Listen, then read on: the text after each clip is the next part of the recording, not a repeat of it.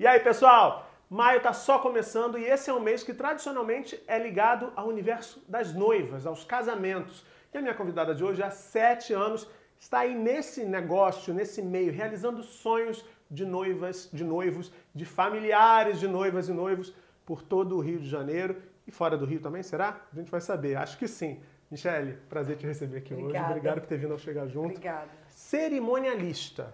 Como é que a gente define? O que, que faz uma cerimonialista? Tudo que você pode imaginar. É, gente que é de evento, de produção de casamento, trabalha fazendo um pouquinho de tudo. E acho que essa é a bossa, assim, na nossa profissão. É, durante o evento, se eu tiver que costurar, eu costuro. Se eu tiver que cuidar de uma noiva ou de um convidado que bebeu demais, eu, eu tenho que fazer isso, tenho que acompanhar uma ocorrência. Então, assim, é cuidar de tudo, é fazer de tudo um pouquinho para o dia da noiva sair perfeito, para aquele casamento ser inesquecível. E nesses sete anos você já fez mais de 200 festas, mais de 200 eventos, né? 15 anos, mas casamento mesmo é o teu forte, é o teu negócio, assim, né? É, casamento, eu adoro fazer 15 anos, seria injusto, injusta se eu não falasse o quanto as minhas debutantes são importantes para mim, mas casamento mexe comigo, assim.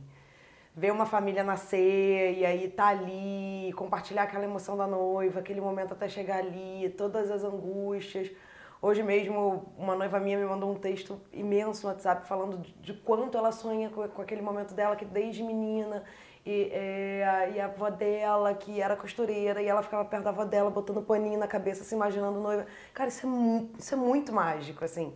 Ler aquilo e saber que aquele momento é importante para ela e tá do lado dela naquele momento, assim, é, é muito. Eu choro em quase todos os meus casamentos. Assim. Me toca de uma forma que ver uma família nascer. Eu ainda acredito muito no casamento, então ver uma família nascer ainda é muito importante para mim.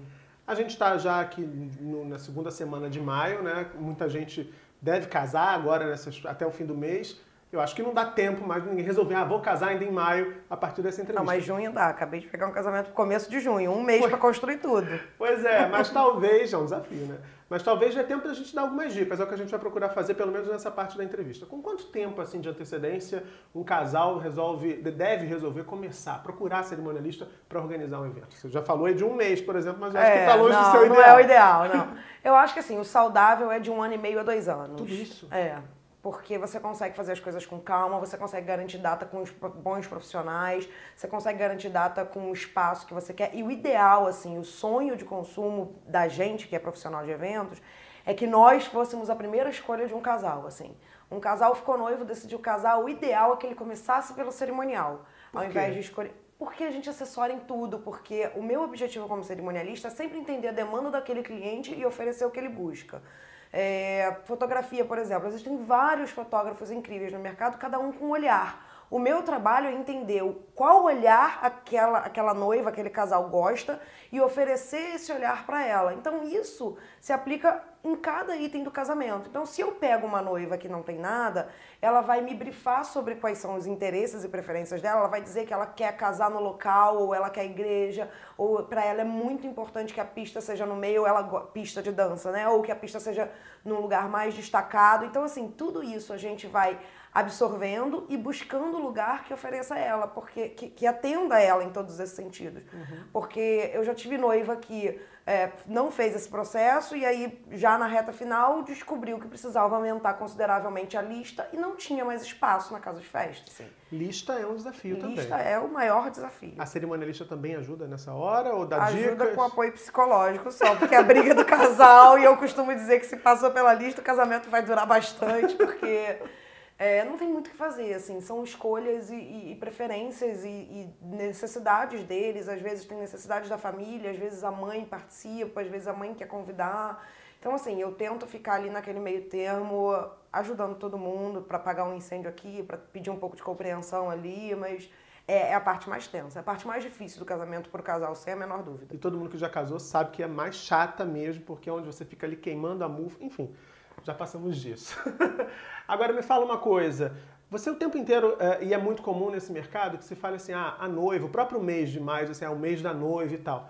Parece que é um universo muito feminino. E os homens, assim, os homens não se envolvem tanto ou há exceções? Há noivos que também querem estar de frente ali na organização do evento? Há exceções, não é a maioria. Alguns noivos participam super e eu acho muito legal.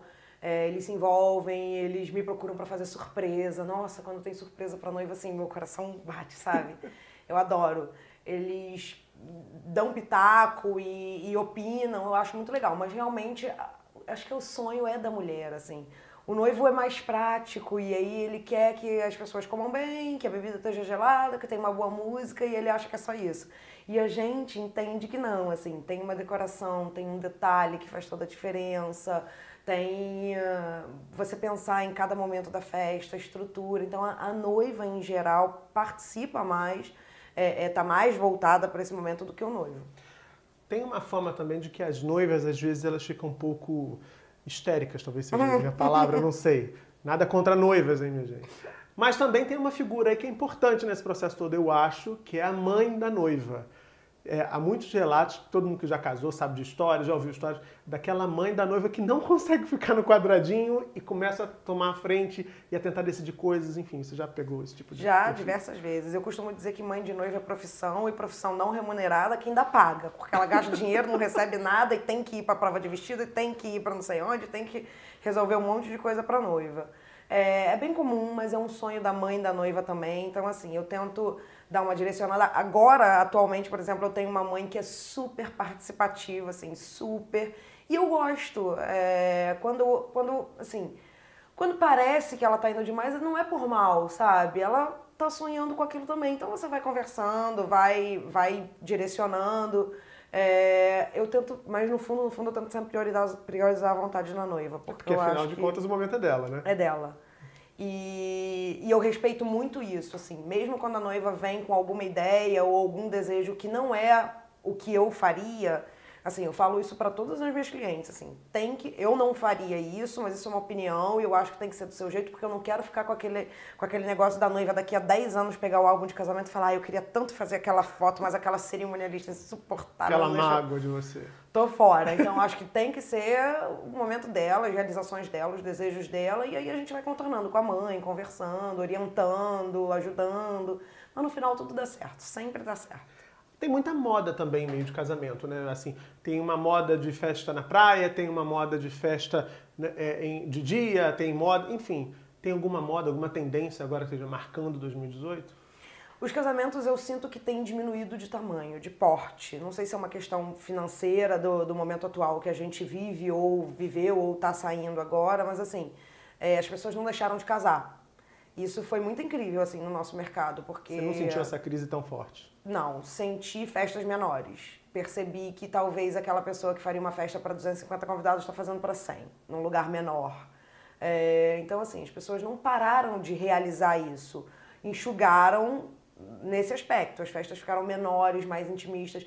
O, o, o, casamento menor é uma tendência, eu acho, assim. Agora a gente está vindo com o Envelopment Wedding, que é um casamento onde está só o casal, mas ninguém casal, celebrante, foto, filmagem, nenhum Como convidado. Envelopment Wedding. Yeah. O nome é chiquérrimo, né? Mas no final das contas, é uma restrição, não tá só o casal ali. Pois é, é uma forma de economizar também, né? Mas não, não, normalmente é num lugar paradisíaco. Sim. Então, assim, óbvio que não se gasta como se gasta para fazer uma festa, mas se gasta, porque você contrata um excelente fotógrafo, você faz num lugar incrível, é uma viagem, enfim. Então também é uma tendência.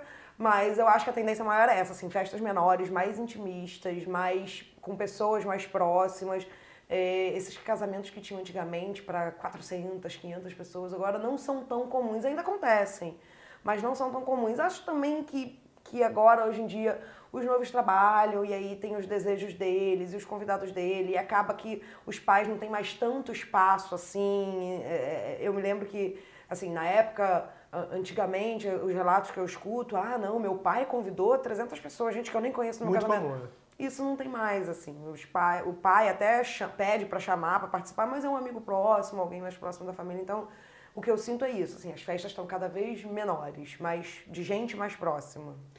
Vamos tentar destrinchar, então, preocupações aqui, as quais os casais devem estar atentos aí na hora de organizar. Eu fico, fico aqui pensando, uh, o local, né? Você já apontou a cerimonialista, eu estou tirando a cerimonialista porque a gente já partiu da premissa que todo mundo já escolhe a cerimonialista primeiro. E eu. É.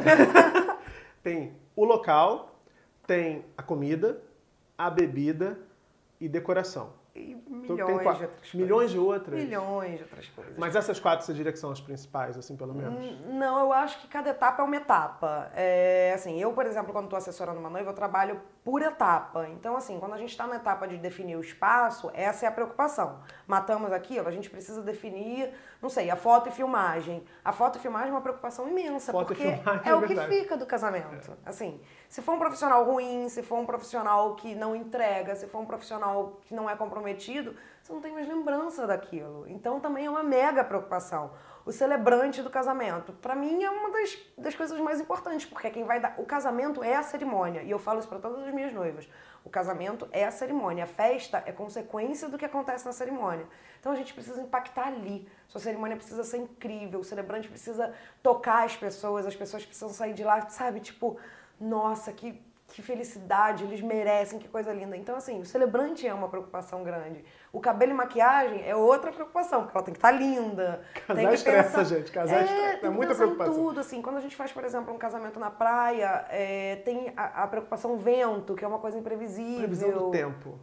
Previsão do tempo é uma loucura para casamento ao, aberto, ao, ao ar livre. Quando chove, a gente precisa sempre ter um plano B e ele tem que estar aí engatilhado, porque, assim, você precisa resolver aquilo. Se vai mudar de lugar, se Você vai ter um lugar- todo. Você vai botar todo, você vai mudar de lugar, você vai, se a noiva vai assumir isso, vai, vai distribuir guarda-chuva para todos os convidados e vai todo mundo assistir a cerimônia no guarda-chuva. A gente Então, nunca imaginaria isso, por exemplo. Acontece? Acontece.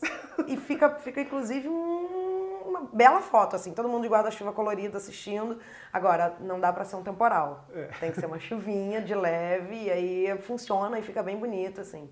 Eu já tive noiva que a gente esperou até, até os 45 do segundo tempo pra decidir, de forma pensada. Claro que, enfim, tinha alguém de sobreaviso pra todo.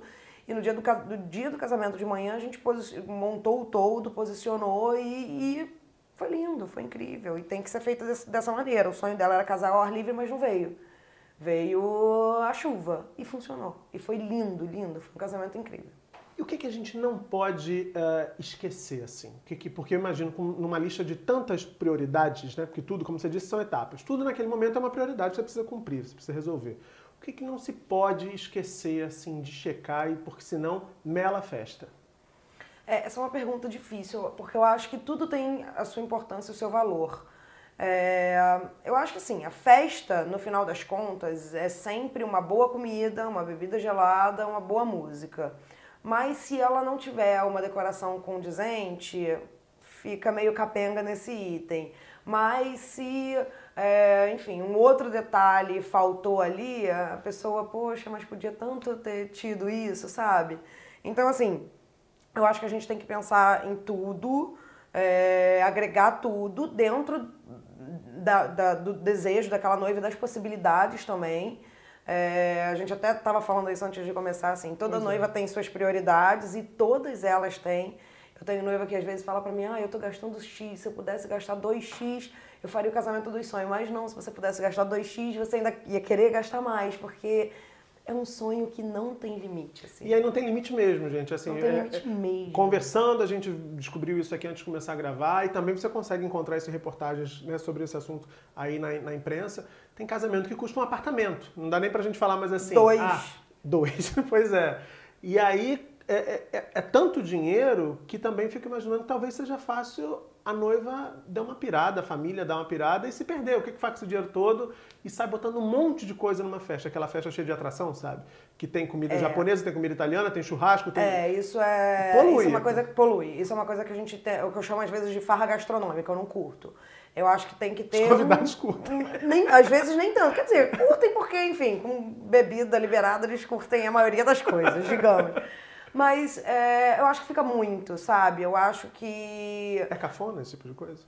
Cafona é uma palavra que eu não gosto de usar. Acho uma palavra pesada, acho uma palavra que eh, pode ser ingrata, mas é uma coisa que eu não gosto de fazer. Eu acho que a festa tem que ter um direcionamento, assim. Quando tem muito tudo, parece que faltou limite, sabe? Parece que faltou... Porque tem coisas que não precisam. Ou parece que a pessoa não sabia o que queria, na verdade. Então ela vai botando É, e aí foi tudo. colocando tudo, assim. Tem coisas que não precisa, precisa hum, ter um direcionamento e seguir aquilo.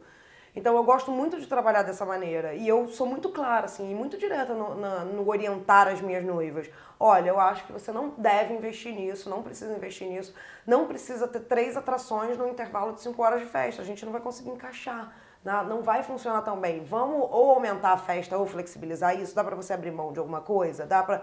Enfim, são exemplos, tá? É... Mas, no geral, as coisas fluem, as coisas funcionam. É, eu acho que só precisa mesmo de direcionamento e aí que, que é o papel da assessora. É, eu já tive casamentos incríveis que eu, se eu tivesse assessorado aquela noiva desde o começo, eu faria algumas coisas diferentes que seriam mais funcionais no resultado final. Então, assim, a assessoria ajuda nesse aspecto também. Tá certo. Bom, a gente vai dar uma pausa agora, quinta-feira, sete da noite, a segunda parte desse papo, e a gente vai falar mais do que não fazer num casamento. De itens que a gente ouve falar que são sempre meio polêmicos. Por exemplo, a sandalinha, aquele saquinho da sandalinha que as noivas adoram dar de lembrança, aquilo pode virar uma arma perigosíssima na mão dos convidados. Você vai saber por quê. Mas na quinta-feira, sete da noite. Então, se você está curtindo esse papo, já sabe. Deixe seu like aqui embaixo, se inscreve no canal, compartilha, comenta. E quinta-feira a gente se vê. Beijão e até a próxima.